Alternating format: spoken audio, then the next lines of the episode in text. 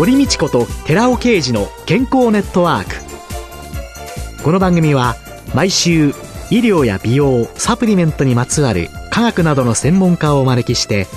私たちの健康のために役に立つお話を伺う健康生活応援番組です。包摂体サプリメントと MGO マヌカハニーで健康な毎日をお届けする「コサナの提供」でお送りします。こんにちは。堀道子です。今週もラジオ日経のスタジオからスポーツ歯科医の藤巻幸太郎先生をお迎えして、お口の健康についてお話を伺います。先生よろしくお願いいたします。よろしくお願いいたします。さあ、虫歯、歯周病、そして噛み合わせについて、えー今月伺ってきたんですけれども、時々ですね、あの、はい。ポカーンって口開いてる人見るんですけれどもね。はいはいはい口で呼吸してるんですかね。最近の特に若い女性の方とかに多いのがポカーンと開けたお口の方って増えていますよね。あの方たちの多くは口での呼吸、いわゆる口呼吸というものをしている方がとても多いんですね。まあそれに対して鼻で呼吸するのを鼻呼吸というふうに呼ぶんですけども、実はこれがまた健康にはすごく関わりがあるんです。鼻呼吸の方がいいんでしょうね。そうですね。まあ、鼻呼吸がなんでいいかっていうのは、まあ、多分皆さんご存知なんですけども、まあ、鼻毛でゴミを取って、で、その奥にある副鼻腔っていうので、吸った空気が一遍ちょっと温まって、さらにはお口のところを通ることで、さらに空気が温まって、あったかい空気が肺に入ることで、肺の真ん中の方にある心臓を冷やさないで済みますよっていうのが鼻呼吸です。冷たい空気がヒュンって入っていけば、当然のことながらやっぱり肺も冷えてしまうので、その真ん中の方にある心臓も冷えてしまって、冷たい血液というか、ちょっと冷えた血液が全身を回ることになります。そうすることで冷え症だったりとか、あとは循環器不全ですね。でもね、ちょっとね、ポカーンって口開けてる子がね、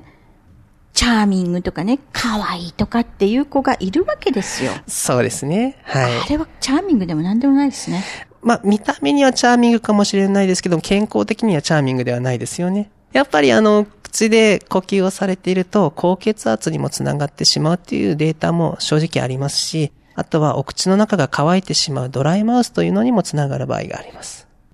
で、まあ、ドライマウスというのは、シェーグレン症候群っていう病気が元でなるドライマウスもあれば、やはり高呼吸でなってしまうドライマウスというのもあります。唾液の分泌が抑えられてくるそういうような病気病気とそれから口開いてそうですね。呼吸することによって、はい口の中が乾いてしまう。はいドライマウスになると、はい。どういう影響？あの、ドライマウスになるとですね、やっぱり唾液というものが減った状況になりますので、お口の中が乾いてきます。で、そうすることによって、例えば食べかすなりなんなりが流れないっていう障害が一個出てきます。それからやっぱりベロとかも乾いてしまうので、絶対、絶の苔と書きますが、絶対というものがこびりついてくるっていうことにもつながります。で、そこにはやっぱり菌とかがわんさかいますので、当然のことながらお口の環境には良くないよということにもなります。そういえばあの、第一週目に先生に歯磨きの仕方？はい。8分間の歯磨きって教えてもらったんですけど、はいその絶対下の苔っていうのは、はいこれは取った方がいいんですか？これよく絶対ブラシなんていうのをね、ありますねドラッグストアとか薬局で見かけるんですはい、けど、はい。あの、絶対というのは、ありすぎたらやっぱりあんまり良くないものです。ただし、あの、取りすぎる、要はゴシゴシゴシゴシしすぎてしまうと、今度は未来という味を感じる器官が傷ついてしまいます。なので、取りすぎも良くないんですね。よく薬局さんで売ってる絶ブラシっていうものをうまく活用していただいたり。まあ、それも毎日じゃなくてもいいと思います。あとは、ベロで上顎を舐める。ベロってで、はい上顎を舐めると、上顎ってひだひだがついています。そこで自然とクリーニングされる。簡易的にはこの方法でも大丈夫です。あとはあの、歯ですね。歯でベロを、うーんとやっていただあく。、歯でしごく。そうそうそう。それだったらできますよね、はい簡単に。なのでまあそういう方法もありますけども、よくわからないとか、ちょっと奥の方も気になるのよなんていう方は、当然歯でしごこうが、上顎でし、やろうが無理なので、はいそういう方はやっぱり、絶ブラシとかを使っていただくとよろしいと思います。口臭の原因なんていうのは、はい。絶対とかは関係あるんですか？ないんでやっすかぱり関係ありますね。菌がそこに蓄積、要は溜まっているということになりますので、それが口臭の原因にもなります。ただし、あの、口臭は自臭症、多臭症といって、自分では感じるけども人は感じない口臭、もしくは人は感じてても自分が感じない口臭。なんていう分け方もありますので、自分が感じる口臭が自臭症。はい自分で感じる匂いの。症状。はい。で、自分は感じないけど、他の人がはい、ちょっと口がって感じるのが多臭症。多臭症。これどう違うんですか？あの、自臭症の場合は、例えば内臓疾患があったりとか、あとは思い込みっていう場合もあります。例えば避けられている気がするなんていう時に本当に匂いがあるっていう場合と、そういうふうに思い込んでしまっている場合って両方あります。精神的なそうですね。影響もあるはいという。なんでこれはやはり歯科医が判断した方がよろしい部分ではあります。はい。多臭症というのは、やはりあの、虫歯、歯周病、内臓疾患があった時に、その人の体の中から出てくる匂いですね。で、意外に自分って毎日その環境で過ごしているので気づかないんですね。ところがやっぱり他の人にとってみれば臭いなと思われる場合もあります。この多臭症ですと必ず治療は必要です。人間の鼻ってバカだから、すぐ匂いに慣れちゃいますよね。そうなんですよね。だから自分の匂いにも慣れちゃって感じなくなっちゃうんですかね。結構自分の唾液っていうのは自分では臭いとあまり思わないですよね。ねえところが他の人にとってみればやっぱり臭いと感じる場合って多いんですよ。犬とかもそうじゃないですか。舐めて自分の存在を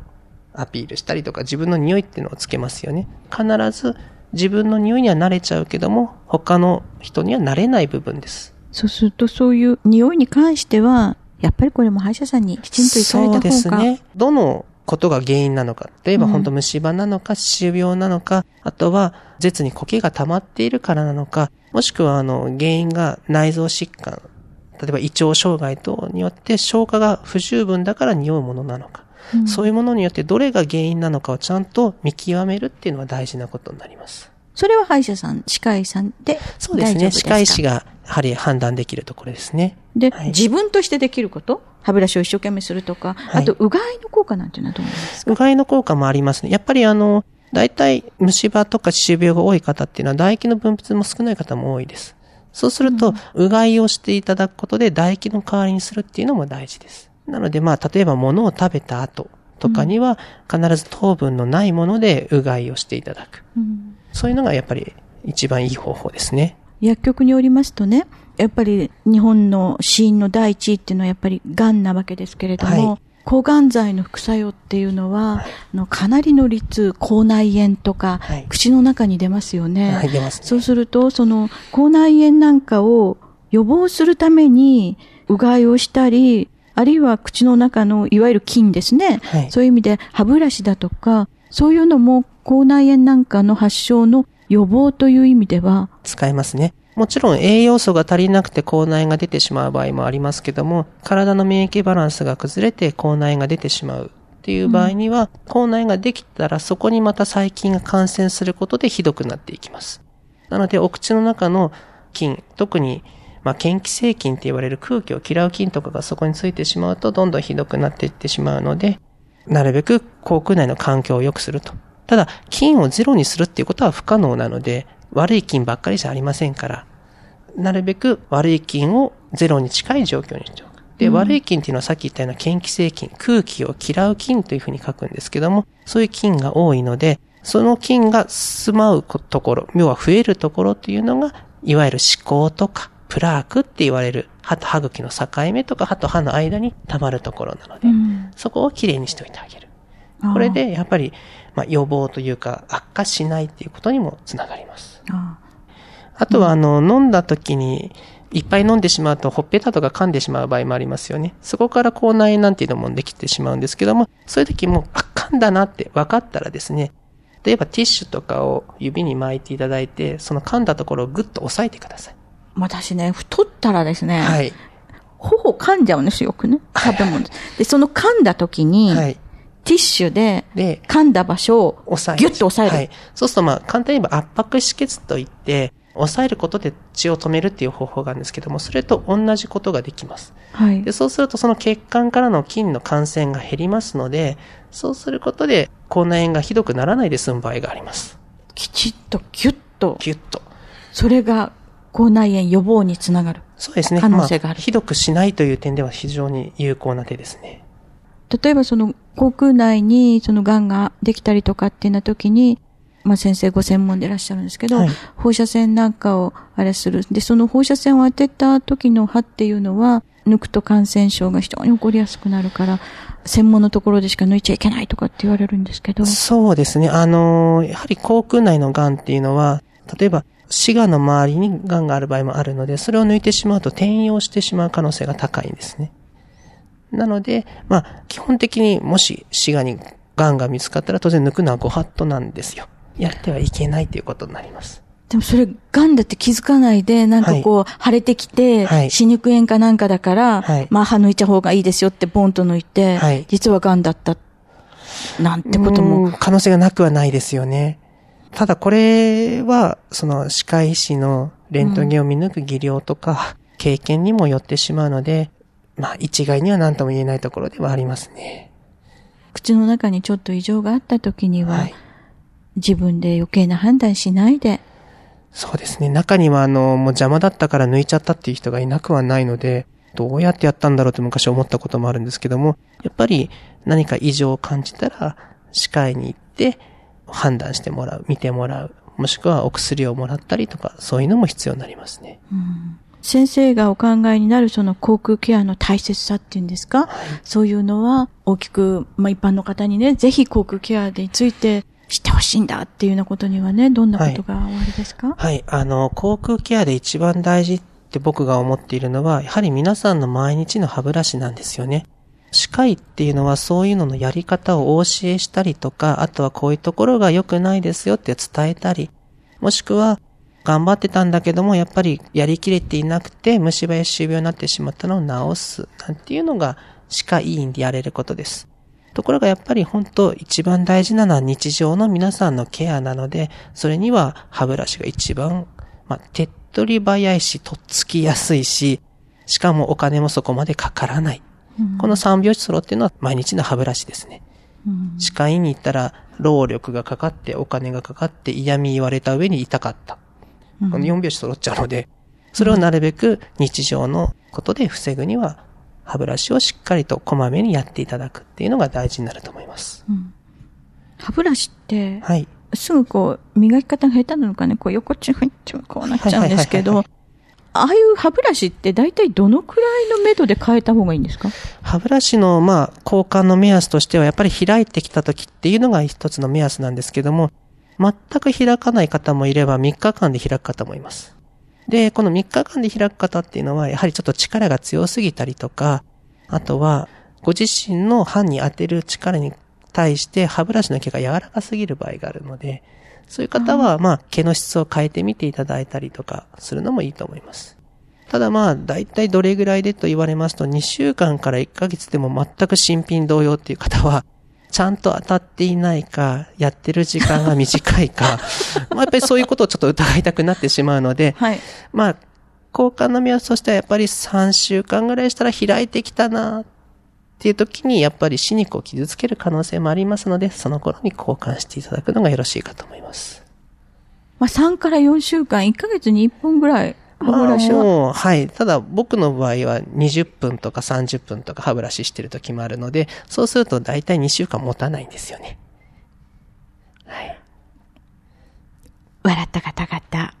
自分の歯磨きの時間と歯ブラシの寿命が関係するということで、なかなか変えない人というのは磨き方が足りない。そうですね。その可能性はちょっと否めないですね。はい。で、あんまり早く開いちゃったりするような人は、ちょっと力が強すぎたり、磨き方、ね歯ブラシの硬さが合っていない。はい。ということです。はい。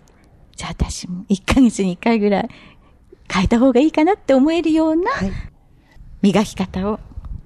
1ヶ月は持つって先生おっしゃいましたけれども、今度またお会いするまでは、いしっかり持たせようと思います。じゃあ今度12本送らさせていただきます。どうもありがとうございます。今月は4週にわたって公開録音、司会が気になるみんなのお口の健康の模様をお送りいたしました。ゲストは司会師の藤巻幸太郎さんでした。ありがとうございました。ありがとうございました。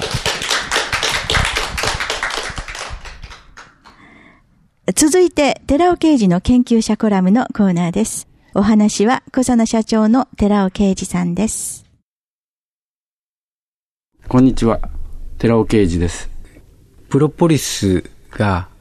世の中ではよく知られている健康食品の一つですけれども、これはあのブラジル産とそれからニュージーランド産、それ以外にももちろん日本でも取れますし、中国でも取れるんですけども、特にブラジル産とニュージーランド産には抗がん活性がはっきりとした物質が含まれているということがよく知られているんですね。で、ブラジル産の方はアルテピリン C と呼ばれるものなんですけども、同様にニュージーランドではケープ、コーヒー酸フェネチルっていうものが抗がん作用を持つということでよく知られております。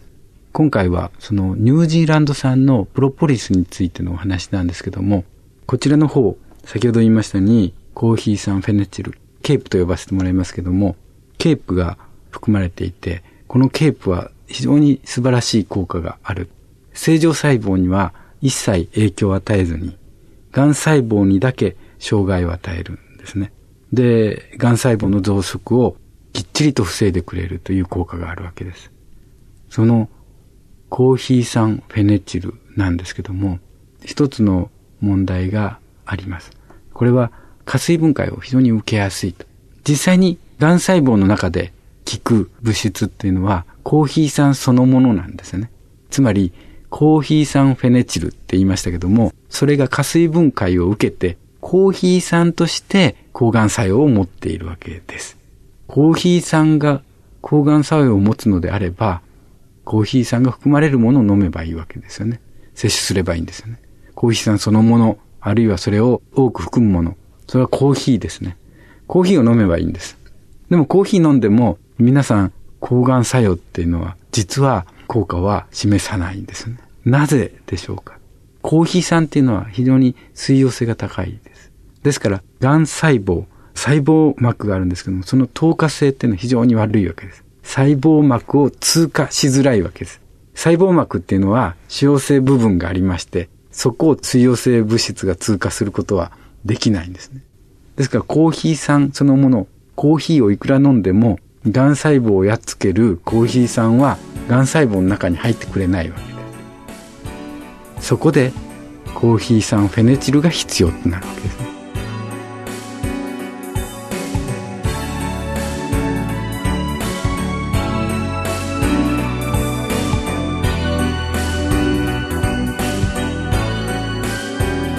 ここでコサナから番組お聞きの皆様へプレゼントのお知らせです。ミツバチの巣から採取した抗菌作用のあるプロポリスにより高い抗菌作用を持つ食物メチルグリオキサールを豊富に含むニュージーランド産の蜂蜜マヌカハニーとマヌカの葉から抽出したマヌカオイルを配合し抗菌力を高めた歯磨き。コサナのプロポリスマヌカハニー MGO400 プラス with マヌカオイル歯磨きを番組お聞きの10名様にプレゼントします。ご希望の方は番組サイトの応募フォームからお申し込みください。当選者は9月3日の放送終了後に番組サイト上で発表します。コサナのプロポリスマヌカハニー MGO400 プラス with マヌカオイル歯磨きプレゼントのお知らせでした。堀道子と寺尾啓二の健康ネットワーク。この番組は包摂体サプリメントと MGO マヌカハニーで健康な毎日をお届けするコサナの提供でお送りしました。